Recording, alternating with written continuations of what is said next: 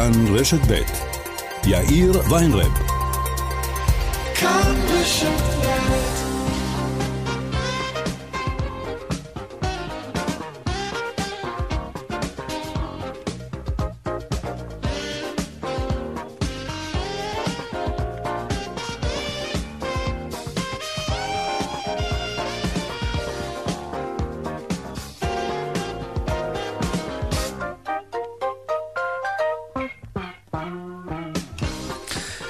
ארבע ועוד ארבע דקות, כאן צבע הכסף ברשת ב' יום ראשון, שלום רב לכם, העורך רונן פולק, בהפקה סמדר טל עובד, טכנאי השידור שלנו קובי ראובני, הדועל שלנו כסף כרוכית כאן.org.il, אפשר ליצור קשר גם בדף הפייסבוק שלנו כאן ב', אני יאיר ויינרב, מעכשיו עד חמש אנחנו מיד מתחילים.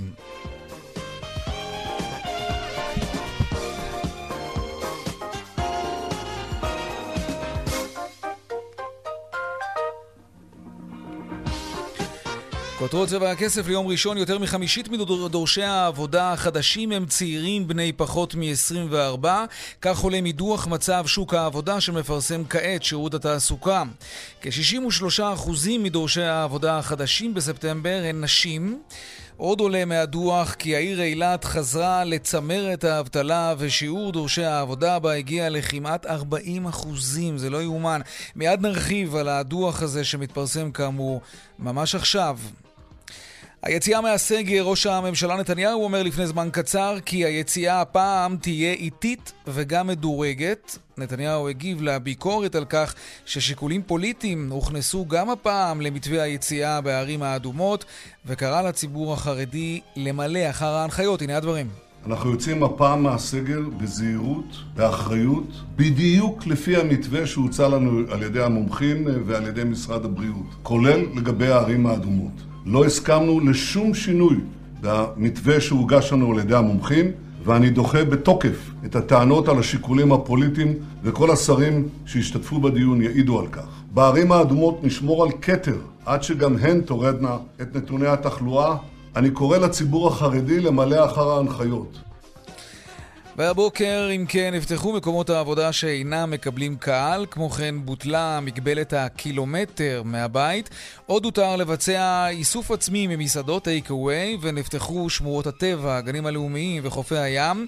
במסגרת ההקלות שכוללות גם חלק ממערכת החינוך, שבו כמיליון ילדים ופעוטות אל הגנים, אלא שבינתיים הכריזה הסתדרות המורים על סכסוך עבודה בגני הילדים. שלום לירן חוג'אינוב, כתבנו לענייני חינוך. כזאת הפתעה, שמענו את אה, יפה בן דוד, מזכ"לית הסתדרות המורים, כל השבוע שעבר אומרת וגואה וכועסת ואומרת, חברים, הגננות מופקרות, לא יכול להיות שאתם פותחים את גני הילדים בלי קפסולות, לא יכול להיות שאתם פותחים את גני הילדים בלי ציוד אה, מגן אה, מתאים לגננות, ולמרות פגישה עם שר החינוך גלנט היום, הסתדרות המורים מכריזה על סכסוך עבודה, גם בגני ילדים בין היתר בגלל מה שציינתי, וגם בחינוך המיוחד, על זה כבר דיברנו, החינוך המיוחד עובד uh, בלי הפסקה בעצם, שם לא היה סגר, ושם אנחנו יודעים שיש לא מעט בידודים ותלמידים ואנשי צוות שחולים, כי מאוד מאוד קשה לשמור שם על ההנחיות, ולכן הסתדרות המורים דורשת לפחות uh, לנסות גם שם לעשות איזשהו הסדר, mm-hmm. ולנסות ולנסות לעזור לצוות ההוראה. כי מבחינתם בהסתדרות המורים הצוות שם מופקר מבחינה בריאותית. המשמעות של כל זה, בעוד שבועיים יכולה הסתדרות המורים להשבית את הלימודים בגני הילדים ובחינוך המיוחד, מה שנכון לעכשיו הדבר היחיד שעובד רונן. כן, רק זה חסר לנו עכשיו. תודה רבה לירן חוג'אינוב, כתבנו לענייני חינוך. Uh, במנאמה, בירת בחריין, נחתה המשלחת הישראלית שנלווים אליה גם בכירים אמריקנים. המשלחת צפויה לחתום על הצהרה משותפת לכינון קשרים דיפלומטיים בין ישראל לבחריין. בהמשך אנחנו נהיה שם ונשמע את uh, דיווחו של שרון עידן, כתבנו שנלווה למשלחת הזאת. ועוד בצבע הכסף בהמשך על פתיחת שנת הלימודים האקדמית היום, וגם בתי מלון שמציעים את החדרים שלהם שנותרו ריקים. ויש הרבה כאלה, אה, להשכרה פר חודש, או אפילו לשנה. נדבר על כך, במחירים נמוכים כמובן, כן? לא לאיזה אלף שקל ללילה או משהו כזה, זה מעניין, נשמע על זה עוד מעט. וגם הדיווח משוקי הכספים כרגיל לקראת סוף השעה, אלה הכותרות, כאן צבע הכסף. אנחנו מיד ממשיכים.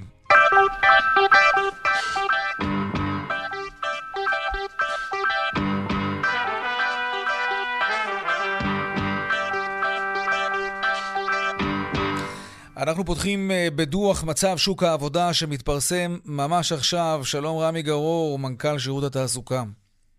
שלום יאיר, וגם את... למאזינים. כן, תודה רבה. אתם uh, מזהירים היום מאבטלה ארוכת טווח. מה צריך לעשות כדי למנוע את הדבר הזה, והאם, תזכיר לי, בדוחות הקודמים גם הזהרתם מהתפתחות כזו?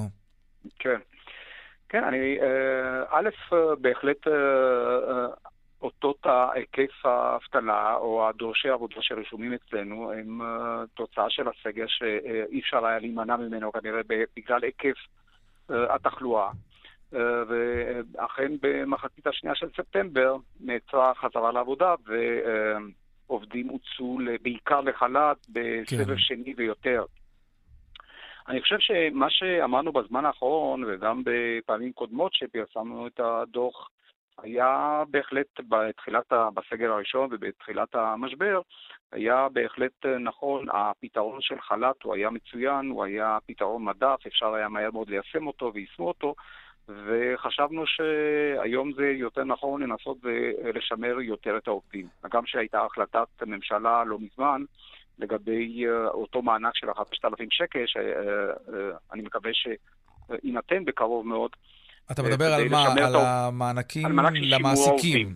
כן. נכון, למעסיקים. כלומר, בעצם מה שאתם אומרים... ואנחנו חושבים, עוד מילה אחת אם אפשר כן. אנחנו חושבים שהדרך של שימור העובדים, אם זה במודל גרמני, או המודל שכבר ברוב אירופה, במדינות אירופה, אה, הפעילו אותו, או המודל הקנדי, שהוא די דומה, כן. הוא שם מדבר על פיצול שרינג אה, של אה, משרות, פיצול המשרות לחצאי משרות, ועל ידי זה לייצר מקומות עבודה וגם לשמר את העובדים במקומות עבודה. לדעתנו היום הרבה יותר מתאים, כי לדעתנו לא בטוח, אני מדבר כ- כאזרח, אין לי uh, שום הבנה ברפואה, אבל אני חושב שלא בטוח שאנחנו uh, עברנו את הסגר השני ובזה יצאנו, mm-hmm. אלא אם כן באמת יהיה uh, חיסון מהר מאוד, okay. אוקיי. אבל מאוד יכול להיות שהחורף... אז רק כדי לחדד, רמי, רק כדי לחדד, בעצם כן. אתה אומר לממשלה, תתאמצו עוד יותר בשימור מקומות העבודה, כלומר תעודדו עוד יותר את המעסיקים לא לשלוח לחופשה ללא תשלום, בוודאי לא לפטר אם אפשר, כי אם זה יקרה, ועוד עכשיו, אם בכלל הגל הזה לא נגמר, אבל אם, אם התופעה הזאת תימשך של שליחת עובדים לחופשה ללא תשלום, אז אנחנו נראה תופעה, תופעה של אבטלה ארוכת טווח, ממש. יהיה מאוד קשה להחזיר את העובדים האלה אחר כך. אני אומר את אה, דעתנו המקצועית שנכון היום ללמוד ממדינות אחרות ולעבור למסלול הזה. למה לא אימצו בארץ את המודל הגרמני? רק למי שלא מכיר את המודל, הכוונה היא, זה בעצם המדינה ככה בשפה מאוד פשוטה אומרת למעסיק, אל תשלח לחל"ת, אנחנו נסבסד את השכר שאתה משלם לעובדים. כלומר, אתה תשלם חצי משכורת לצורך העניין, ואנחנו כן. נעביר את, את, את יתר המשכורת שלו, במקום שהוא יישב בבית ויקבל דמי אבטלה מלאים. שזה, שזה רעיון טוב על פניו, אבל למה לדעתך זה לא קרה? בסגר השני. נגיד בסגר דיונים. הראשון עוד לא ידענו איפה אנחנו... דיונים, ככל כן. שאני יודע, היו דיונים, בסופו של דבר הלכו לפתרון הזה. למה? זה פתרון, אה, פתרון מהיר מאוד, והוא בעצם אה, תגמל מהר מאוד וסייע מאוד לעובדים, קיבלו את הפיצוי שלהם, המעסיקים יכלו בעצם אה, לא, שלא אה, ליפול על כתפיהם ההוצאות או הפיטורים. בסופו של דבר אה, זה המודל שאושר אז, אבל אני לא מבקר את המודל שאושר אז, מודל החל"ת, שהוא היה, כמו שאמרתי, פתרון מדף וטוב אני אה, כרגע אומר, אני חושב שהדרך הנכונה היום היא לשנות וללכת למודל mm-hmm. הנוכחי, כי okay. אוקיי. מאחר ואנחנו יודעים שאנחנו חיים בצד הקורונה כנראה שנצטרך לחיות לא מעט זמן. אה, נקווה שזה יהיה הכי קצר שאפשר. אני חושב okay. אוקיי. שהדרך, אם יהיה גל נוסף, הדרך של לנסות לשמר, נכון mm-hmm. שהדרך הזאת היום, ולא מתחילת הדרך, להפיל אותה, היא יותר בעייתית. מה עוד ש... לא כל מעסיק יכול לשמר את העובדים. אני לא חושב, אני, אני לא חושב שמאת האחוזים מהמעסיקים יכולים לנקוט בתהליך של שימור עובדים, אבל אותם מעסיקים שיכולים בהחלט לשמר את העובדים. מספיק שחלק מהם מסוגל, כן. מספיק שחלק זה בהחלט היה מקטין משמעותית את החל"ת, זה היה עוזר בהחלט גם uh, לבצע כן. את ההכשרות שאנחנו מקווים שבקרוב נתחיל איתן בצורה uh, מסיבית יותר. כן. יותר אה, מחמישית מדורשי העבודה, רמי גאור, החדשים, הם, הם צעירים, בני פחות מ-24, מה שמחזק עוד יותר את מה שכבר ידענו, הצעירים משלמים את המחיר הכבד בגלי האבטלה האלה. כן. אז יש לנו uh, עלייה פעם, עם, uh, בגל הראשון 47% מהצעירים, uh, הם היו הצעירים שפוטרו, יצאו לחל"ת, אנחנו עלינו בכ-49.5, קרוב ל-50% הם צעירים, ועלייה יותר משמעותית היא דווקא בצעירים הם עד גיל 24-25. שזה לא מפתיע, כי בעיקר עכשיו נסגרו כל העסקים של נושא המסעדנות, אה, המלונות וכל אלה, אני חושב שהוציאו לא מעט אה, ההוראה שהוציאה אנשים, אה, אחוז הנשים גדל מאוד, הצעירים מבין המסעדות שסגרו את שעריהם, אבל אני חושב שהחיובי הוא שנראה בקרוב מאוד חלק גדול מהם חוזרים עם פתיחת המסעדות של הטקווי שאפשר, אה, ופתיחת המשק לאט לאט, אני חושב שגם כן. נראה אותם מהר מאוד חוזרים, אותם עסקים אוקיי. שיוכלו להיפתח ולהמשיך לעבוד. תגיד, מה מסביר את העובדה שנשים פגיעות יותר? 63% מדורשי העבודה החדשים בספטמבר הן נשים. זה משהו שמאפיין את כל חודשי המשבר? אה, גם בתחילת המשבר חלק מהאנשים, החלק היותר גדול זה היה של אנשים. למה? בפערים קטנים, וא' זה ההוראה. וכל הסיוע, אנחנו במחציון הראשון של חודש ספטמבר, אה, ביחד עם משרד החינוך, אה, אה, סייענו מאוד למשרד לקלוט אלפי סייעות להוראה, והסייעות האלה מיד הפסיקו את עבודתם עם 17 לספטמבר, התחלת כן. הסגר. אנחנו גם מקווים שככל שהסגר הזה ייפתח, כמובן, ומערכת החינוך תחזור לפעילות, אז אט אט הם יחזרו חזרה למעגל העבודה, אנחנו מקווים שזה יהיה מהר ככל שניתן. אבל הנשים מאופיינות בהחלט אה, בכל תחום, ענף ההוראה, עוזרי ההוראה, כל נושא כן. המכירות, אתה רואה שם הרבה מאוד נשים, ומעבר לזה שגם, אה, אני חושב שנשים אולי יותר פגיעות גם, גם מהכיוון הזה שהן יותר, יותר נשארות בבית לטפל בילדים. הן הראשונות להישאר כנראה. כן. שזה גם השפעה נוספת. אה, רמי גרור, מנכ"ל שירות התעסוקה, תודה רבה לך על השיחה הזאת. בריאות טובה ויום טוב. נקווה שנתעודד בקרוב. תודה. שלום לשרה לשוויון חברתי מירב כהן, כחול לבן, שלום לך. שלום, צהריים טובים. את יוצאת עכשיו מישיבת הממשלה, ישיבה שעסקה לא מעט כמובן במתווה היציאה מהסגר, אבל לא רק. ו- ועוד רגע נדבר גם על ההחלטה שהתקבלה בנושא הרפורמה למיגור עושק הקשישים, אבל קודם, התרשמות שלך אה, ממתווה היציאה, האם באמת אנחנו לא חוזרים על הטעויות שעשינו קודם? אני חושבת שההחלטות שהתקבלו הן מאוד... מירב? מירב כהן? השרה לשוויון חברתי. כן, עוד רגע נעלמת לנו, אז אנחנו נצטרך להתחיל מההתחלה. כן. אה, אני מתנצלת, כן, שומעים אותי? כן, פשוט נעלמת, כן, אוקיי, כן, הנה אוקיי, חזרת, וזה מה שחשוב, אוקיי. כן. Okay. אז uh, אני, אני uh, אשיב שוב. כן. אני חושבת שההחלטות שהתקבלו בקבינט הקורונה הן החלטות מידתיות, שמאזנות בין הרצון להחזיר את המשק לפעילות לבין uh, הרצון לא uh, למגר את התחלואה ולא לעשות דברים שעלולים לעודד את ההדבקות האינסופיות האלו. Uh, החינוך לגיל הרך בעיניי זה תנאי בסיסי לפתיחת המשק, אחרת אנחנו שולחים אנשים לעבוד כשאין להם סידור לילדים. חד משמעית. וזו פגיעה קשה ביותר, בעיקר בנשים, שאנחנו... אנחנו צריכים גם להסתכל עליהם. דעו לכם שבחודשים האחרונים באמת נגרם נזק אדיר לנשים, כי מי ש... כשבני המשפחה צריכים להחליט מי יוצא החוצה לעבוד אה, ומי נשאר עם הילדים בבית, זה לרוב האישה. אז החינוך לגיל הרך זו חובה. אה, והעסקים ללא קבלת קהל זו לגמרי החלטה שהיא מידתית. אני חושבת שהאתגר שלנו כרגע זה באמת ליישם את ההחלטות הדיפרנציאליות. אנחנו נפלנו שם בעבר בעיניי, אה, גם בניסיון לעשות אה, סגר על שמונה ערים בעבר, וגם עם המתווה של התפילות, שאני חושבת שהוא היה, טעו, היה טעות משמעותית, אני הצבנתי נגדו. ואם אנחנו לא נשכיל עכשיו ברגע שיש עיר אדומה עם התפרצות, לטפל בזה נקודתית ולבלום את זה שם, זה שוב יתפרץ לכל חלקי הארץ, וכל הסגר הזה יהיה לחינם. זה האתגר שלנו. ואת חוששת שזה לא יקרה? את יודעת מה? יש לנו דוגמה מהבוקר. תלמודי תורה ביישובים חרדיים נפתחים בניגוד להנחיות. יש דברים שלא תלויים כל כך בהחלטות הממשלה, כן? הממשלה החליטה רק את הגיל הרך לפתוח את מערכת החינוך בעבורם, ובכל זאת אנחנו רואים לא מעט אה, בתי ספר חרדיים שנפתחים. האם לדעתך אה, הממשלה מתמודדת עם הדבר הזה כמו שצריך? זה האתגר הכי גדול שלנו, אני מאוד מאוד מוטרדת מזה. אני פונה לציבור החרדי ולמנהיגים שלו. ראו, יש פה אלפיים איש שכבר נפטרו, זו סכנת חיים אדירה, ואני מבקשת מהם לגלות כאן אחריות. עכשיו, יכולתי להגיד עוד דבר, אתה יודע, אה, הערים האדומות יהיו בכתר, בגדול לא, לא יהיה אפשר אה, לצאת משם. אה, ערים אחרות, מגבלת האלף מטר כבר הוסרה. אז יכולתי לבוא ולומר, אוקיי, תעשו מה שאתם רוצים שם, אתם בסוף ת, תיפגעו מזה, זו תחלואה שלכם, מה אכפת לנו? אכפת לנו, אכפת לנו כי אתם חלק מהעם שלנו, אנחנו אוהבים אתכם, אנחנו דואגים לכם, אתם האחים שלנו, אכפת לנו. אנא, תהיו אחראים, תדאגו לציבור הזה, אנחנו לא רוצים שהתחלואה שם אה, אה, תתפרס, גם אם בסוף זה ייבלם שם כי יהיה כתר. אנחנו דואגים לכם, אתם חלק מאיתנו, וההנהגה חייבת לגלות כאן אחריות, ההנהגה החרדית כמובן. טוב, בואי נדבר קצת אה, פוליטיקה. האולטימטום של כחול לבן, הליכוד, להעביר תקציב כמה שיותר מהר, אחרת אה, ייבחנו אופציות פוליטיות אחרות, אה, פחות או יותר מילה במילה אה, מדבריו של אה, בני גנץ. זה, זה נכון בעת הזאת להציב אולטימטום כזה?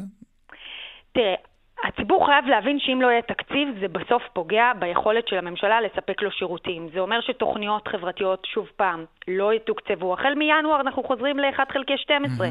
תוכניות חברתיות לא יתוקצבו, אנשים יפוטרו. עוד פעם, אני למשל, כמי שמנהלת משרד, ברגע שאין תקציב, אני לא יכולה לעשות דבר. אני נאלצת לפטר אנשים. אני, כדי להעברה אה, תקציבית הכי קטנה, אני צריכה ועדת חריגים. אי אפשר להתנהל ככה. פיטרת אנשים? לא, לא הבנתי את הנקודה הזאת. כן, בהחלט. אם ברגע שלא היה לנו תקציב, כל כן. העובדים ברשויות המקומיות ואנשים שמספקים שירותי רווחה ושירותים חברתיים, אין להם כסף. הם הולכים הביתה. כמה עובדים פיטרת? בגלל הסיטואציה הזאת שאין אנחנו תקציב? אנחנו כרגע כל הזמן עוסקים בלהשיג, אה, לחזר אחרי הפתחים כדי להאריך לאנשים חוזים. אה, יש לי אה, מאות ואלפי עובדים שאני כל הזמן צריכה לדאוג לשכר להם, זה לא מובן מאליו, כי אין תקציב. איך אפשר להתנהל ככה? איך אפשר לספק שירותים לניצולי שואה, או לאנשים מבוגרים, או איך לתת מענה לעסקים שקורסים, או למובטלים? אי אפשר לעשות את זה בלי תקציב. עכשיו, אפשר לאשר תקציב תוך שבועיים. השקר הזה שזה לא ניתן, הוא לא נכון. אנחנו ישבנו עם אנשי מקצוע. אני מזכירה לכם שחוק ההסדרים כבר פורסם להערות הציבור. אין שום קושי להביא את זה לממשלה, יש פה אך ורק שיקולים פוליטיים, לא ענייניים. עכשיו, השיטה הזו של להביא כל פעם קופסת קורונה וטלאי על טלאי, מעבר לזה שאין פה תכנון ואין פה ודאות ואי אפשר בצורה מקצועית לספק מענה הולם לצרכים הכל כך קשים שאנחנו נחשפים אליהם, זה גם יוצר בעיות ביצוע, כי המשרדים לא מצליחים לעבוד בלי תקציב. לראיה, תסתכל על כל קופסאות הקורונה, כמעט 50% מהם לא מומשו. אתה יודע שבתקציב מדינה רגיל המימוש הוא כמעט 100%? כי יש תכנון, זה מסודר, והמשרדים יכולים לעבוד.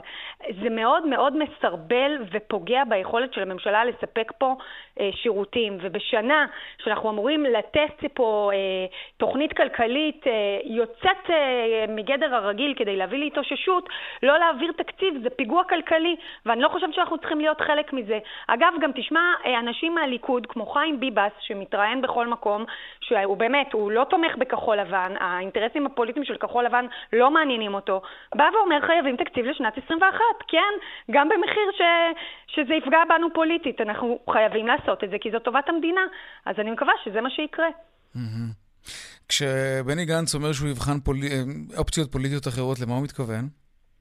תראה, אני לא מנהלת את המגעים הפוליטיים אה, של כחול לבן, ואני לא יודעת עם מי הוא נפגש ומה הוא בודק, אבל אני מסתכלת גם על המקרה החמור ביותר של מערכת בחירות נוספת. אני חושבת שבחירות נוספות לא טובות למדינת ישראל, אבל גם שרים שמחממים את הכיסא ולא יכולים לבוא ולעבוד כי אין להם כלי עבודה, זה גם לא רצוי. אז שוב, אנחנו נכנסנו, היו דברים שהצלחנו לעשות מאוד מאוד טוב, הצבא נכנס לתמונה, יש לנו מערך אה, בדיקות שהצבא בנה, מה שלא היה כן, קודם. אוקיי. יש לנו את הצבא שנכנס לאזורים אדומים והופך אותם לירוקים. יש יותר בדיקות בבתי אבות, אה, מנענו סיפוח, עשינו דברים, אבל עכשיו okay. אוקיי. הגענו לנקודה שאם לא יהיה לנו תקציב, אנחנו פשוט לא נוכל להמשיך לעבוד ככה, אנחנו ניתקע. כן, הנקודה הזאת היא ברורה. אנחנו לא נאפשר מבחינתי, עדיף, אה, אם אתה שואל אותי אם עדיף אה, לעבוד, ב, לשבת בממשלה בלי כלי עבודה, או ללכת לבחירות, בלית ברירה, אני חושבת שאנחנו נלך עם זה עד הסוף, טוב, עניין, עניין אחר, השרה כהן, הממשלה אישרה הבוקר בישיבתה את הרפורמה למיגור עושק הקשישים, נושא שאת עסקת בו המון, כן, מאז כניסתך לתפקיד ובכלל בשנים האחרונות. מה אומרת בעצם הרפורמה הזאת, ומי שמאזין לנו וזה איכשהו קשור אליו, האם הוא צריך להרגיש יותר בטוח עכשיו? אה, אז הרפורמה הזו היא נקודת ציון משמעותית, היא כמובן עכשיו אנחנו עוברים תהליך חקיקה, יש לנו עוד כברת דרך לעבור, אבל יש פה אה, אמירה מהממשלה וגב לאומי למלחמה בעושק הקשישים. אה, כמובן אנחנו מדברים על אותם מקרים שאנשים מבוגרים מנוצלים על ידי גורמים, נוכלים, לפעמים חברות לגיטימיות, לפעמים ממש נוכלים. מקבלים טלפון, מציעים להם כל מיני הצעות מוזרות כאלה, איכשהו מתפתים לתת את מספר הכרטיס האשראי, וכל היתר היסטוריה. מקרים מהסוג הזה. והסיפור הזה עלול להיגמר במאות אלפי שקלים. כן. אה, אני מטפלת מדי יום במקרים של מבוגרים שפשוט לקחו להם את כל הפנסיה שלהם, ותבין עד כמה זה רחב. הרשות לסחר הוגן, שהם חלק ממשרד הכלכלה, בעצם דיווחו ש-40% מהתלונות שהם מקבלים כמשרד ממשלתי, 40 אחוזים זה על הסוגיה הזו. אז זו ממש מכת מדינה, אוקיי, זה מאוד זה מאוד רחב. אז מה, מה אישרתם היום בעצם? אז בעצם זה עשרה תיקוני חקיקה שבאים להגן על האוכלוסייה המוחלשת, אבל בעצם כולם ייהנו מזה כי זה יהפוך את הסחר להוגן יותר. מה למשל? ו... תפרטי לנו את זה לפרטים. למשל, כן. מאגר אה, אל תתקשרו אליי, מאגר לאומי שבו כל מי שיכניס את מספר הטלפון שלו, הוא יוכל לבחור להיכנס. Mm-hmm. אי אפשר יהיה להתקשר אליו, זאת תהיה עבירה עם קנסות מאוד משמעותיים. אה, חקיקה שתחייב את כל החברות להקליט את שיחות המכירה וגם למסור אותן לצרכנים שמבקשים. היום החברות מסרבות לתת את זה, ואז אנחנו במילה נגד מילה, mm-hmm. או שהן מוכנות לתת רק חלק מההקלטה, הן מחליטות את כל האיומים. Okay. אוקיי. אה, הגנה על אנשים, אה, על צרכנים שאינם מדברים את השפה העברית, לחייב שבעצם המסמך המתומצת שמסביר את העסקה יהיה בשפה שבה כן. שיווקו להם. אה, חובת דיווח של אנשים שעובדים בבנקים, לדווח אה, למדינה במידה והם רואים משהו חשוד בתנועות הבנק של אנשים מבוגרים. אוקיי. למשל, אתה רואה שבן אדם מבוגר יש לו כל יומיים העברה של 50 אלף שקל לאיזשהו גורם. זה צריך להדליק נורה אדומה. אלה הכל, הכל מבוסס על סיפורים אמיתיים. אוקיי. אה, חברות האשראי, שצריך לחייב אותם להפסיק לסלוק חברות כאלה ולהחזיר את הכספים לצרכנים, ועוד ועוד מהלכים חשובים. אוקיי, זה חשוב. החלטה נוספת, 50% מנושאי המשרה הבכירים בשירות המדינה אה, יהיו בחירות, תהיינה נשים. כן, גם, אז זו... גם בשורה משמחת. זו באמת החלטה מאוד מאוד חשובה, שבעצם המטרה היא שיהיה ייצוג של 50% מהנשים במגזר הציבורי. אבל את זה, את המטרה הזו כבר יש היום.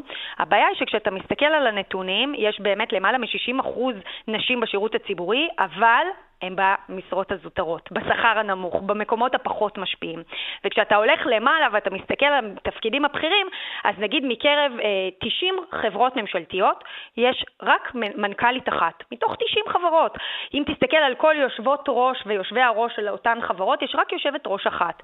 אם מסתכלים על התפקידים הבכירים ביותר, בחרנו את ה-65 אה, אה, תפקידים הכי הכי בכירים, רק 13 נשים.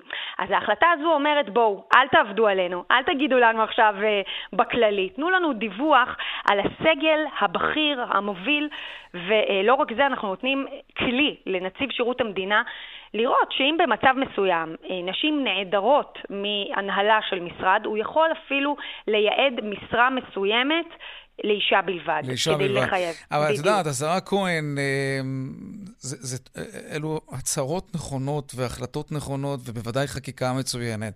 אבל תסתכלי רגע על הממשלה שאת יושבת בה, וגם על הכנסת שאת יושבת בה. את מרוצה מהייצוג הנשי שאת רואה? תראה, בכחול לבן יש לנו אה, ייצוג נשי אה, מאוד יפה.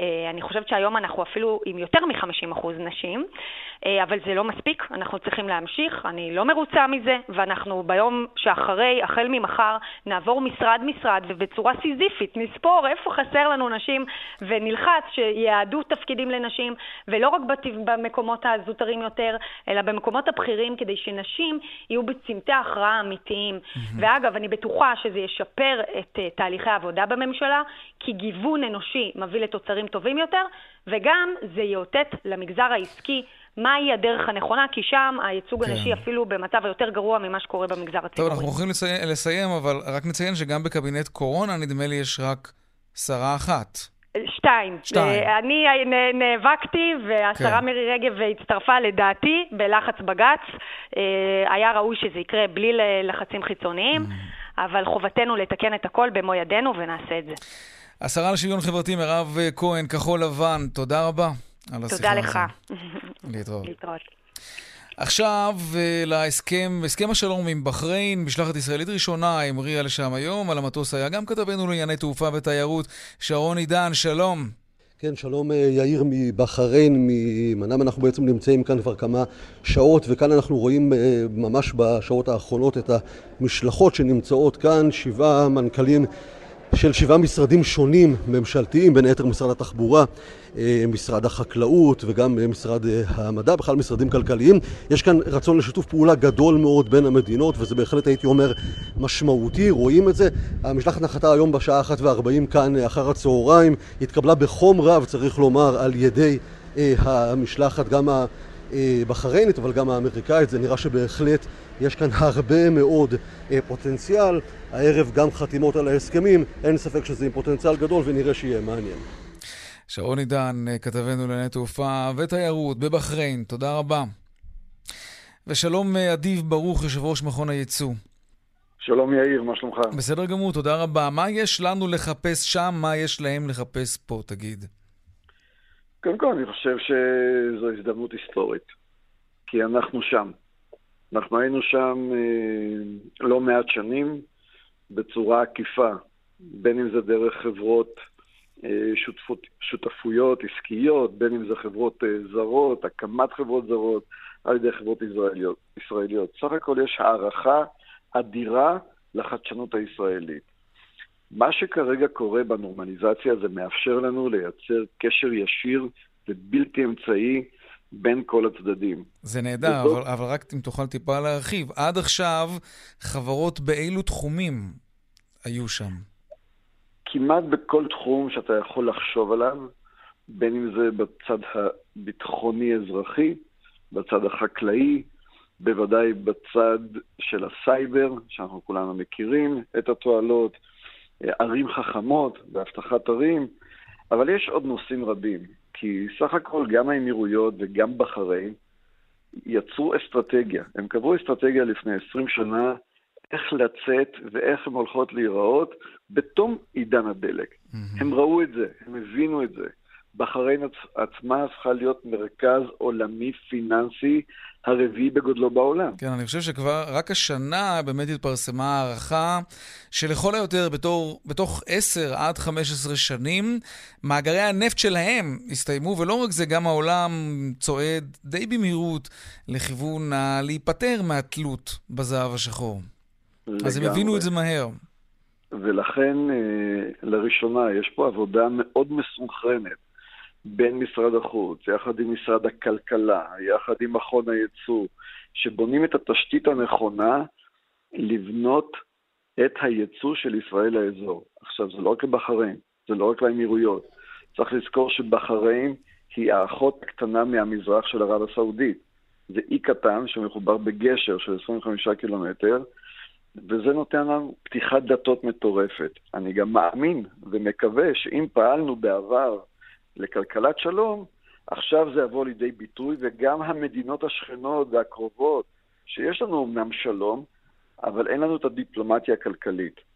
וזה יסחוב את כולם לעידן חדש באזור, ואני מקווה שנצליח בכל העשייה הברוכה הזאת. אז מה, מה, מה מעניין אותם? ההייטק הישראלי, מה? אני מניח, אה, החקלאות, טכנולוגיית המים, מה מעניין אותנו שם? מה הם יכולים לתרום לכלכלה הישראלית, לא שאנחנו כמובן נמכור להם, מה הם יכולים למכור לנו, למשל? לא, בסופו של דבר, מה שאנחנו יכולים לייצר זה כוחות משותפים כן. עם החדשנות הישראלית ועם השווקים החדשים שנפתחו לנו. כי תזכור, כרגע מה שקורה בסחר העולמי ב-2020, לאור הקורונה, יש התכווצות של מעל חמישה אחוז בסחר העולמי. היצוא הישראלי, שהיה בשיאו ב-2019 ועמד על מעל 114 מיליארד דולר, הוא אמור להתכווץ ב-2020. לכן כל פתיחת שווקים חדשה שמתבצעת היא תרומה אדירה למנוע הצמיחה של ישראל. לישראל יש שני מנועי צמיחה משמעותיים. אחד זה הייטק הישראלי, והשני זה הייצוא. עכשיו, אם אנחנו קשובים למה שהם מחפשים, מה שהם מבקשים, מבקשים ניקח לדוגמה את אסטרטגיית ה-food security של האמירויות. יש שם חברות שרכשו קרקעות במקומות שונים בעולם בלמעלה מ-400 אלף הקטר. food security, נושא שהוא מאוד אסטרטגי עבורם, ושילוב של חברות ישראליות באותו תחום הוא מגוון רחב של פעילויות. בוא תרחיב על זה טיפה, שנבין בדיוק על מה מדובר. food security. כן. היום, כן, אנחנו רואים שב-2050 אוכלוסיית העולם אמורה לגדול ללמעלה מעשרה מיליארד איש. Mm-hmm. אנחנו היום מונים בערך אה, שמונה וחצי מיליארד איש. זאת אומרת שצריכת המזון תגדל בעולם ב-70%. יחד עם זאת, המשאבים מתכווצים. גם משאבי מים, גם משאבי אדמה, גם משאבי כוח אדם בחקלאות וכן הלאה. ולכן טכנולוגיות ישראליות שלוקחות ומשפרות את השבחת התוצרת והתפוקה, להגביר תפוקה על פחות שטח, על פחות מים, על אקלים יותר קשה, זה מה שהעולם זקוק לו. וגם הם הבינו את זה, והם נכנסו לתחום הזה. כלומר, זה לא, לא מדובר לתחום, על להאכיל את הבחריינים, אלא בכלל להשקיע בתחום הזה. בכלל להשקיע כן. בנושא של food security גלובלי. אוקיי, מעניין. וכנ"ל יש עוד מספר תחומים, והם חושבים אסטרטגית. הדור הצעיר שם זה דור שכולו למד באוניברסיטאות באוקספורד והרווארד, Ivy League Universities, אנשים מדהימים בצורה מאוד חמה משכילים, כלפי כן. ישראל. כן. משכילים ופתוחים. אדיב ברוך, יושב ראש מכון הייצוא, תודה רבה על השיחה הזאת. שבוע טוב. שיהיה בהצלחה לכולנו. תודה, להתראות. להתראות. דיווחי, תנו, להתראות. דיווחי תנועה עכשיו. באיילון צפון העמוס ממחלף חולון עד מחלף השלום ודרומה ממחלף רוקח עד לגוארדיה. בדרך 6 צפון העמוס ממחלף בן שמן עד נחשונים בגלל תאונת דרכים. סעו זהיר ממחלף חורשים עד מחלף אייל יש גם עומס תנועה ובהמשך ממחלף עירון עד עין תות בגלל משאית שתקועה שם. דיווחים נוספים בכאן מוקד התנועה, כוכבי 9550, ובאתר שלנו, אתר כאן, אתר התאגיד. הפסקת פרסומות קצרה ומיד אנחנו חוזרים עם עוד צבע הכסף. 37 דקות אחרי השעה 4, כ-360 אלף סטודנטים פתחו היום את שנת הלימודים האקדמית בלמידה מרחוק. מסקר של התאחדות הסטודנטים עולה כי יותר ממחצית מהסטודנטים איבדו את מקום העבודה שלהם בגלל משבר קורונה כמובן. שלום ספיר אה, בלוזר, מנכ"לית התאחדות הסטודנטים, שלום לך. שלום יאיר. עוד מהסקר שלכם, רבע מהסטודנטים שוקלים לפרוש מהלימודים או להקפיא אותם עד סוף הסמסטר. מה נכון. עושים? איך מתמודדים עם דבר כזה?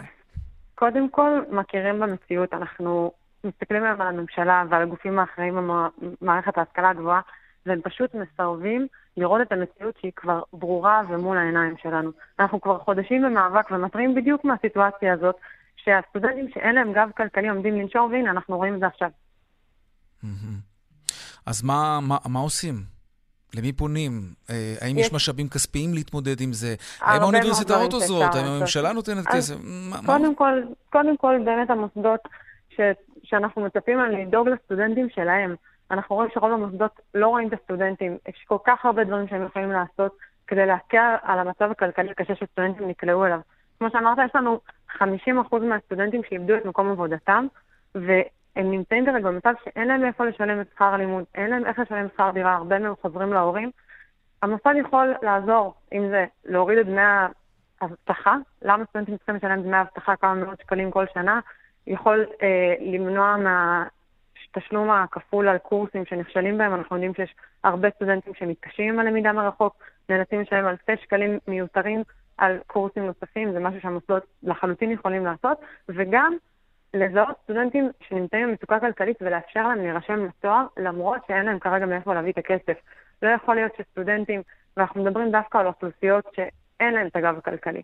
זה בדרך כלל האוכלוסיות הערביות והחרדיות והפריפריה, שהמדינה עבדה כל כך קשה כל השנים להביא אותן, ועכשיו, במעבר בין השנה השנייה לשלישית או השלישית לרביעית של התואר, הם פשוט לא יכולים לשלם את הכסף הזה. תגידי, אבל... והמוסד יכול לראות את זה. למה זה, לא, מת... למה זה לא מתבטא אה, במספרים ש... ששמענו אה, את כתבי החינוך מדווחים עליהם לפני כמה ימים לא מעט? יש עלייה במספר הסטודנטים שנרשמו, יש ביקושים שהולכים וגוברים אה, לאורך כל אה, הפקולטות השונות בהשכלה הגבוהה. טוב, כשאנחנו מסתכלים על מספרים, אנחנו צריכים גם אה, להפעיל את ה... אתה יודע, ההסתכלות הנוספת. הרי המספר של הסטודנטים שגדל זה הנרשמים לשנה א' בתואר ראשון לרובם. Mm-hmm. יש לנו אוכלוסייה שלמה, שכבת גיל שלמה, כמעט 100 אלף צעירים, שלא נסעו לחו"ל אחרי השירות הצבאי או הלאומי שלהם. אז יש להם כסף פנוי. כן. אז, אז לגבי שנה שנייה, שלישית, רביעית ויותר מזה, אתם ראיתם ממש נשירה? כלומר, יש לכם מספר לנקוב בו אז... ולומר, כך וכך סטודנטים פשוט פרשו מהלימודים? אז זה מספר שהמוסדות ידעו לתת, לנו אין את המספרים האלה. אנחנו כן מבצעים סקר... אני מניח סקר... שביקשתם, למה לא קיבלתם? או שאולי עדיין... את זה אתה מוזמן להפנות למוסדות. יכול... אה, כלומר, את אומרת שביקשתם מהמוסדות להשכלה הגבוהה שידווחו לכם כמה זה... וגם מהמועצה להשכלה הגבוהה, ואין ספור פעמים בכנסת ובישיבות מקצועיות. ומה אמרו לכם? לא- לא- ומסרבים לתת את הנתונים האלה. מסרבים לתת את הנתונים האלה. אנחנו יודעים להגיד מהסקרים שלנו. יכול להיות אולי שבגלל... לא, לא, רגע, רגע, לפני הנתון המעניין, ואני מאוד רוצה לשמוע אותו, אבל יכול להיות אולי אמ, שבגלל התנאים שנוצרו, למידה מרחוק, אז לא צריך לגור קרוב לאוניברסיטה, ואולי גם לא צריך רכב כי, כי לא עובדים. כלומר, ההוצאות גם פחתו, וזה אולי מה שמאפשר להם להמשיך ולשלם את, את שכר הלימוד, כי ההוצאות האחרות שהיו קודם כבר אינן, אז זה פחות... חשוב אם הם עובדים או לא עובדים בגילאים האלה, כי הם רק צריכים עכשיו ללמוד ולא לפרנס את עצמם כדי לשלם שכר דירה ולהחזיק רכב וכולי. יש מעט מאוד סטודנטים שיכולים להרשות לעצמם לא לעבוד בזמן התואר. אנחנו יודעים להגיד שסטודנטים, 84% מהם עובדים במהלך התואר, mm-hmm. כדי לשלם את שכר הלימוד, את המזון. אז נכון שחלקם יכולים לעבור לגור בבית של ההורים, אבל ככלל אנחנו רואים את, את הסכנת הנשירה, וסטודנטים מעידים על זה שהם עומדים להקפיא את התואר או לנשור. בקרב החברה הערבית אנחנו מדברים על מעל 50 אחוזים. זה מספרים ענקיים. עכשיו, למה זה קורה? כי לא כולם יכולים ללמוד מהבית. יש לנו סטודנטיות בדואיות הן כותבות לנו, אני לומדת, אני יושבת באוהל. אני לא יכולה לפתוח את המצלמה, למרות שהמרצה דורש שאני אפתח מצלמה, יש מאחוריי כמה וכמה אחים שעושים רעש, אני לא יכולה ללמוד. אז, אז לגבי האמירה של יש כסף, לא לכולם יש כסף, לא לכולם יש גב כלכלי. חלק גדול מהסטודנטים מצאו את עצמם עם מורים שפוטרו, או שהעסק המשפחתי נסגר. ואין להם, להם את הגב הזה שהם יכולים לה, להוציא את ה... כמה עשרות אלפי שקלים שעולה השנה האקדמית. ברור. ושוב, אני, אני הייתי שמחה מאוד אה, כמוך שיהיו לנו את הנתונים גם אה, מהמוסדות. אה, שידווחו על כמה סטודנטים אנחנו ננסה להשיג את זה בעצמנו, ומבטיחים לעדכן אותך. ספיר בלוזר, מנכ"לית... אז רק מילה אחרונה, כן. ברשותך. אני חושבת שאנחנו חווים שנה מאוד קשה בהשכלה הגבוהה, ואנחנו כסטודנטים לא נפסיק להיאבק על זה שכל סטודנט שהתחיל את הלימודים יוכל לסיים אותם ולא לנשור בגלל סיבות כלכליות. ברור. אנחנו דורשים מהממשלה להתעורר, כי אנחנו כבר ביום, ב, ביום הראשון של uh, תחילת שנת הלימודים ועדיין אין פתרונות. זה בעייתי, כי זה ישפיע גם על שוק התעסוקה בעתיד, אם אנחנו נראה נשירה המונית. בוודאי, מי יהיו המהנדסים, מי יהיו כן. הרופאות, מי ייכנס לשוק העבודה. בדיוק אגב, מה שדיבר קודם אה, אדיב, כן. שדיבר על הסטודנטים. זה בדיוק העניין, אנחנו הדור הבא, אנחנו אמורים להיכנס ולהגדיל את פריון שוק העבודה בישראל. כן. אז אה, בואו נגלה עוד עשר שנים. מנכ"לית התאחדות הסטודנטים והסטודנטיות, תודה רבה לך. תודה, ערב טוב. ערב טוב גם לך. כן, תודה. עכשיו אה, לבני ברק, העיר שהייתה במוקד הקורונה לפני ותוך כדי הסגר, וגם היום, אחרי היציאה ממנו, מה קורה למחירי הנדל"ן שם? בבני ברק. קורה שם משהו מעניין. שלום יעקב ארבליך, מנכ"ל חברת אה, שיווק הנדל"ן סנכן, שלום לך. שלום לך, צהריים טובים. קורונה השפיעה על מחירי הנדל"ן בעיר? השפיעה, השאלה באיזה צורה אתה מתייחס לזה. אני לא יודע, תגיד לי אתה. בזה כן. שאנחנו רואים שהמחירים ממשיכים לעלות. אה, בבני ברק, אגב, וגם בערים אה, חרדיות אחרות. אם המחירים ממשיכים לעלות, זה אומר שאנשים ממשיכים לקנות, שהביקושים... נכון. אוקיי, אז אה, מה מייחד את בני ברק? כי נדמה לי, תקן אותי אם אני טועה, ואתה איש נדל"ן, הסטטיסטיקות הארציות מלמדות על קיפאון, פחות ופחות עסקאות ברחבי הארץ. מה קורה בבני ברק ששם זה שונה? קודם כל, בבני ברק יש ביקוש חריג לאו דווקא בבני ברק, אבל בערים חרדיות, בני ברק כן. היא אחת מהן, נתת דוגמה טובה, בני ברק היא אחת מהן שיש ביקוש חריג ביחס להיצע. אה, בני ברק זאת אה, עיר צפופה מאוד, אם אני לא טועה, הצפופה ביותר בישראל ומהצפופות בעולם. רק בשביל להבין, בבני ברק גרים קצת יותר מ-200 אלף תושבים על שטח של 7 קילומטר מרובע, קצת יותר, לעומת רמת גן, השכנה, שעם שטח של פי שניים וחצי, ששם גרים פחות מ-170 אלף תושבים. Mm-hmm. רק בשביל להבין את רמת הצפיפות בעיר הזאת. הביקושים בעיר הזאת מאוד מאוד חזקים, וההיצע בעיר הוא נמוך. Mm-hmm. אז זה הסיבה שאנחנו ממשיכים לראות עליית מחירים גם נוכח התקופה הזאת. מה זה עליית מחירים? ספר לנו על דירת ארבעה חדרים בשכונה חרדית ממוצעת בבני ברק. כמה, כמה היא צפויה לעלות? דירת ארבע חדרים בבני ברק היום ממוצעת אה, עולה בסביבות המיליון 900 אלף שקל. מיליון 900 דירת ארבעה חדרים? כן. חדשה או יד שנייה? אין פער מאוד גדול בבני ברק בין חדשות ליד שנייה. בגלל הביקושים הגבוהים. בגלל הביקושים, נכון. רגע, זה מחירים שכבר ממש מתקרבים ל, לרמת גן והערים המרכזיות בשבוע וירושלים. בוודאי, כן. בבני ברק מחיר ממוצע למטר באזורים מסוימים יכול להגיע למחירים דומים לירושלים. טוב, וזה, וזה בגלל המשוואה המאוד פשוטה ובסיסית בכלכלה, ביקוש והיצע. ביקוש והיצע, נכון. אבל, ולאנשים יש את כוח הקנייה להתמודד עם המחירים האלה? למה, למה לא מתפזרים ליישובים קצת מרוחקים יותר ומשלמים מחירים שפויים יותר? ראשית כל, לזוג חרדי ישנה בעיה לגור בכל יישוב, שזוג חרדי צריך מעטפת מסוימת mm-hmm. של קהילתיות, ולא בכל מקום יש לו את הכלים האלה. בני ברק יש את זה, באלעד יש את זה, בערים נוספות חרדיות זה קיים. אני אגב אה, כבר הרבה זמן אה, מדבר על זה שחייבים להקים עיר חדשה חרדית נוספת בישראל במרכז. Mm-hmm. לאות המצב שאנחנו באמת רואים אה, כל הזמן עליית מחירים אה, חדה בבני ברק, למרות אגב הקיפאון עכשיו, שלכאורה אמור להיות מצב שונה. בגלל כן. אה, שיש סגר על העיר ואפילו תדמית שלילית לכאורה שקיימת על העיר, אבל המציאות בשטח מראה ההפך. אם אתה מזכיר את זה באמת, ודיברנו עכשיו בדקות האחרונות על הצפיפות שיוצרת באמת, אה, טוב, לא ברור מה בא קודם, אבל ביקוש והיצע. זאת גם אחת הסיבות שהקורונה התפשטה ביתר שאת בבני ברק ובריכוזים חרדיים אחרים. בוודאי. תתאר לנו רגע את הצפיפות הזאת שכולם מדברים עליה באזורים החרדיים. איך זה נראה? איך נראית הצפיפות הזאת? על מה מדובר? צריך, לה... צריך להבין, אה, בריכוזים, לא סתם הם ערים אדומות, בעיקר הם ערים אדומות בגלל הצפיפות, כמו שאתה אומר. הצפיפות היא נובעת בעיקר בגלל שהמשפחות הן משפחות גדולות, וכתוצאה מזה שהמשפחות הן משפחות גדולות, גרים בדירות קטנות, כי אין לכולם את היכולת הכלכלית לקנות בית גדול. נגיד ממוצע ילדים אה, במשפחה חרדית בבני ברק. על מה מדובר? זה לא בבני ברק, הממוצע הארצי זה 7 נקודה קצת למשפחה חרדית. במגזר החרדי? 7 נקודה משהו? אוקיי, על דירה של כמה חדרים? אז זה תלוי ביכולות. אני, רוב האנשים גרים בסדרי גודל של דירה של שלושה וחצי חדרים, ארבעה חדרים, אז תעשה את המשוואה, אוטומטי... ארבעה חדרים הכוונה לשלושה חדרי שינה, כן? 아, כן, כן, שלושה חדרי שינה וסלון. שזה בעצם שניים, כי חדר אחד ההורים ישנים. בדיוק, חדר אחד ההורים. אז בשני חדרים אתה מכניס שבעה, שבעה ילדים? שני חדרים? כן. כן.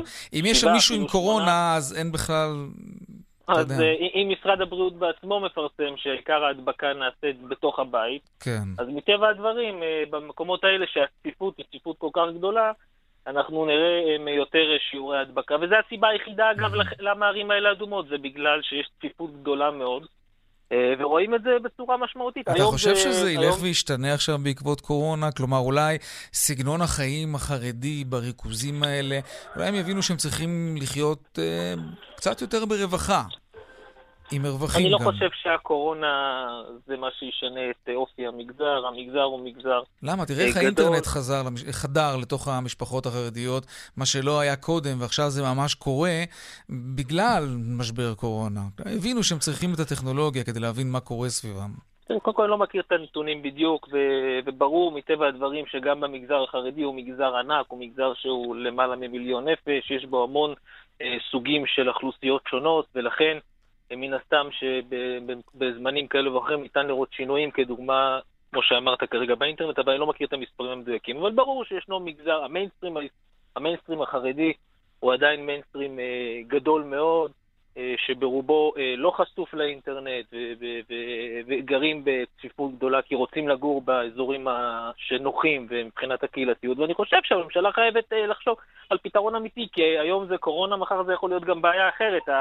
הקורונה זה רק דוגמה אה, שממחישה את הדבר הזה, אבל חייבים למצוא פתרון אמיתי לאורך זמן, שבאמת אה, יעניק אמ, רווחה אמ, אה, דיורית למגזר החרדי. Mm-hmm. יעקב ארבליך, מנכ"ל חברת שיווק הנדל"ן סנחן, שלום, תודה רבה לך. תודה רבה לך, צהריים טובים. להתראות. דיווחי תנועה עכשיו. בדרך החוף צפונה עמוס ממחלף חבצלת עד מכמורת ובדרך עכו נהריה עמוס מכפר מסריק עד צומת עכו, מזרח ובהמשך מצומת שומרת עד צומת נהריה בשני הכיוונים בגלל תאונת דרכים. עוד עדכוני תנועה בכאן מוקד התנועה כוכבי 9550 ובאתר שלנו, אתר התאגיד, אתר כאן. הפסקת פרסומות קצר-צרה ומיד אנחנו חוזרים עם עוד צבע הכסף. אה, תשע דקות לפני השעה חמש, מלונות גדולים ומוכרים אה, כדי לשרוד את התקופה המאתגרת הזאת, מנסים משהו חדש, חדשני. הם מציעים להשכיר חדר במלון למשך שנה במחיר של 6,000 שקלים לחודש. כן, כמו דירה. שלום יעקב סודרי, מנכ"ל אזור תל אביב-ירושלים ברשת המלונות פתאל, שלום לך. ערב טוב. על אילו מלונות למשל אנחנו מדברים? אנחנו בשלב ראשון מציעים את אה, הרוץ תל אביב ולאונרדו פלאזה בחיפה. אגב, חודש ועד שנה, אה, במחיר של 6,000 שקלים פלוס מע"מ את הרוץ תל אביב, והחל מ-5,000 פלוס מע"מ את לאונרדו בחיפה. לחודש. לחודש. והמחיר כולל אינטרנט, כבלים, אה, מיני בר, כספת, ניקיון של פעם בשבוע, חשמל ומים כמובן. שזה כלול בפנים. מצפים, שהכל כלול בפנים, mm-hmm. וגם, ארוח, וגם הנחה על אה, שירותים נוספים כמו ספא, בריכה, ארוחות, mm-hmm. כמובן כל מה שהתו הסגול יאפשר. Mm-hmm. זה היתרון הגדול שאין התחייבות ארוכת טווח, והיתרון הוא שהסכום כולל בעצם כמעט את הכל, וזה מתאים לכל מי שרוצה לשנות אווירה. להתפנק במלון יוקרתי על שפת הים, ללא התחייבות ארוכת טווח. מתאים לאזרחים ותיקים, לצעירים שנאלצו לוותר על הדירה ולא רוצים מדובר, כן, ברור. מדובר על, על חדרים אה, זוגיים, על סוויטות, על מה, מה בדיוק מוצע במחיר הזה? יש מגוון של חדרים, מגוון של אפשרויות. זה החל מ-6,000 שקלים לחדר, לזוג, וכמובן האפשרויות הן מגוונות. טוב, לא, לא הייתם עושים את זה אם לא משבר קורונה, כמובן. כמובן, תראה, זה מפגש של אינטרסים. למלונות יש חדרים ריקים, למשכירים יש אפשרות לכוון את תקופת ההשכרה במחירים טובים, להתפנק במלון יוקרתי על שפת הים. זה רק התקופה הזו מאפשרת כמובן. אוקיי, mm-hmm, okay, וקמתי בבוקר, הלכתי לעבודה, כשאני חוזר זה ממש כמו במלון, החדר יהיה מצוחצח, והסדינים מתוחים, לבנים. לא רק, לא רק החדר, כל המלון יהיה מצוחצח, נקי, מוכן. Mm-hmm, כלומר, שירות חדרים ברמה היומיומית, כמו מלון. כמובן, וצוות המלון יארח אותך באהבה, המלון נמצא מספר פסיעות מחוף הים, mm-hmm. כל מה שאתה צריך בתוך החדר קיים, רוב ההוצאות קיימות, כשמזכירים דירה בחוץ יש לא מעט תשלומים שצריכים על בסיס... יש ארנונה, ובית, כן. מה עם כבלים, לוויין? כמובן, כבלים של... אה, זה כלול במחיר? אה, אינטרנט, בהחלט. גם הכבלים, גם... אה, אה, ניקיון של פעם בשבוע, מיניבר, כספת, חשמל, מים, כל ההוצאות שבעצם ארנונה, כל מה שבעצם משלמים בדירה, כאן הכל כלול. כפי שאמרתי, זה מפגש של אינטרסים שמאפשר להתפנק במלונות אה, אה, מפנקים ויוקרתיים כמו ליאונרדו פלאזה okay. בחיפה. אז ספר לנו קצת על ה... כן, רק נציין שיש עוד אה, רשתות כמובן שנוקטות בשיטה הזאת, שהיא מעניינת. ספר לנו על הביקוש. אנשים מתעניינים בדבר הזה? יש אצלכם כבר שוכרים שבאו ואמרו, כן, אנחנו רוצים עכשיו לגור כאן חצי שנה ולשלם לכם 6,000 שקל לחודש? כן, הביקושים הם מגוונים. יש כאלה שרוצים להגיע לחודש, לחודשיים, וגם כאלה שרוצים להגיע לשנה. כל אחד לפי הצרכים שלו, יהיה זוג שבעצם עושה רילוקיישן, וצריך את זה למספר חודשים, כאלה שעוברים בין דירות לחודש-חודשיים, כאלה שמוצאים את הפתרון כפתרון מתאים לשנה שלמה. אפשר לחתום לשנה שלמה. טוב, אתם יודעים, אתם יכולים להיתקע עם לקוח כזה וקורונה עוד שלושה חודשים כבר נשכח ממנה. מה תעשו? חדר אה, שיכול להכניס לכם אלף שקל ללילה בשיא העונה, פתאום תקבלו עליו 6,000 שקל בחודש. אתה יודע, במלון יש אה, סוגי אורחים שונים, קהלים כן. שונים, סגמנטים שונים. יש תיירים ויש ישראלים ויש קבוצות ויש אנשי עסקים, והנה כן. פלח נוסף. והפלח הנוסף זה בעצם השכרת חדרים לתקופות ארוכות. אני לא צופה ש... בארוץ תל אביב יש 325 חדרים שכולם יהיו מושכרים בטווח ארוך. אוקיי. אבל אני מניח ש-20, 30, 40 חדרים יהיו מושכרים. את, את השאלה הכי חשובה לא שאלתי, ותשובה קצרה, זה חצי פנסיון, פנסיון מלא או לא כולל ארוחת בוקר בכלל? זה חדר בלבד, אבל כל השירותים הנוספים כמובן תינתן הנחה. אה, כל מה שיאפשר התו הסגול. בשלב הזה כל יפה. הארוחות הן בחדרים, כשאפשר יהיה בחדרי אוכל, אוקיי. כשאפשר יהיה לשלוח אורחים לספא, לבריכה, יעקב. כמובן שנעשה את כל זה. יעקב סודרי, מנכ"ל אזור תל אביב-ירושלים ברשת המלונות פתאל, תודה רבה לך על השיחה הזאת. תודה לכם, ערב טוב. שלום רונן מנחם, כלכלן ראשי מזרחי טפחות. שלום יאיר, מה שלומך? בסדר גמור, תודה. איך נפתח שבוע המסחר? המבחן נפתח היום בצורה חיובית, אה, מצד אחד על רקע הירידות שהיו בארצות הברית בסוף השבוע, מצד שני על רקע צעדי ההקלה הראשונים בסגר. בסופו של יום, אה, ראשון הקצר, מדד תל אביב 125 עלה ב-66 מאיות, כל ענפי המניות האלו היום בהולכת סקטור הביומד, תל אביב מניב וחו"ל, וסקטור הגז, שסיים עם עלייה של אחוז אחד בשתי עשיריות. גם בשוק אגרות החוב היו היום עליות אה, נאות, השוק הזה יגיד למדד שפורסם ביום חמישי וירד עשירית בהתאם לצפי. טלבון שקלי עלה בעשירית אחת, טלבון צמוד עלה בשתי עשיריות. ולסיום, ביום שישי בשוק המטח, השקל התחזק שלישה אחוז, בשעה של שלושה שקלים, שלושים ושמונה אגורות, ושלוש עשיריות כנגד הדולר. עד כאן, ערב טוב. רונן מנחם, מזרחי טפחות, תודה רבה על העדכון הזה. עד כאן צבע הכסף, ליום ראשון העורך רונן פולק, בהפקה סמדארטה לעובד, טכנאי השידור קובי ראובן, נסיעה בהפקה שמעון דוקרקר.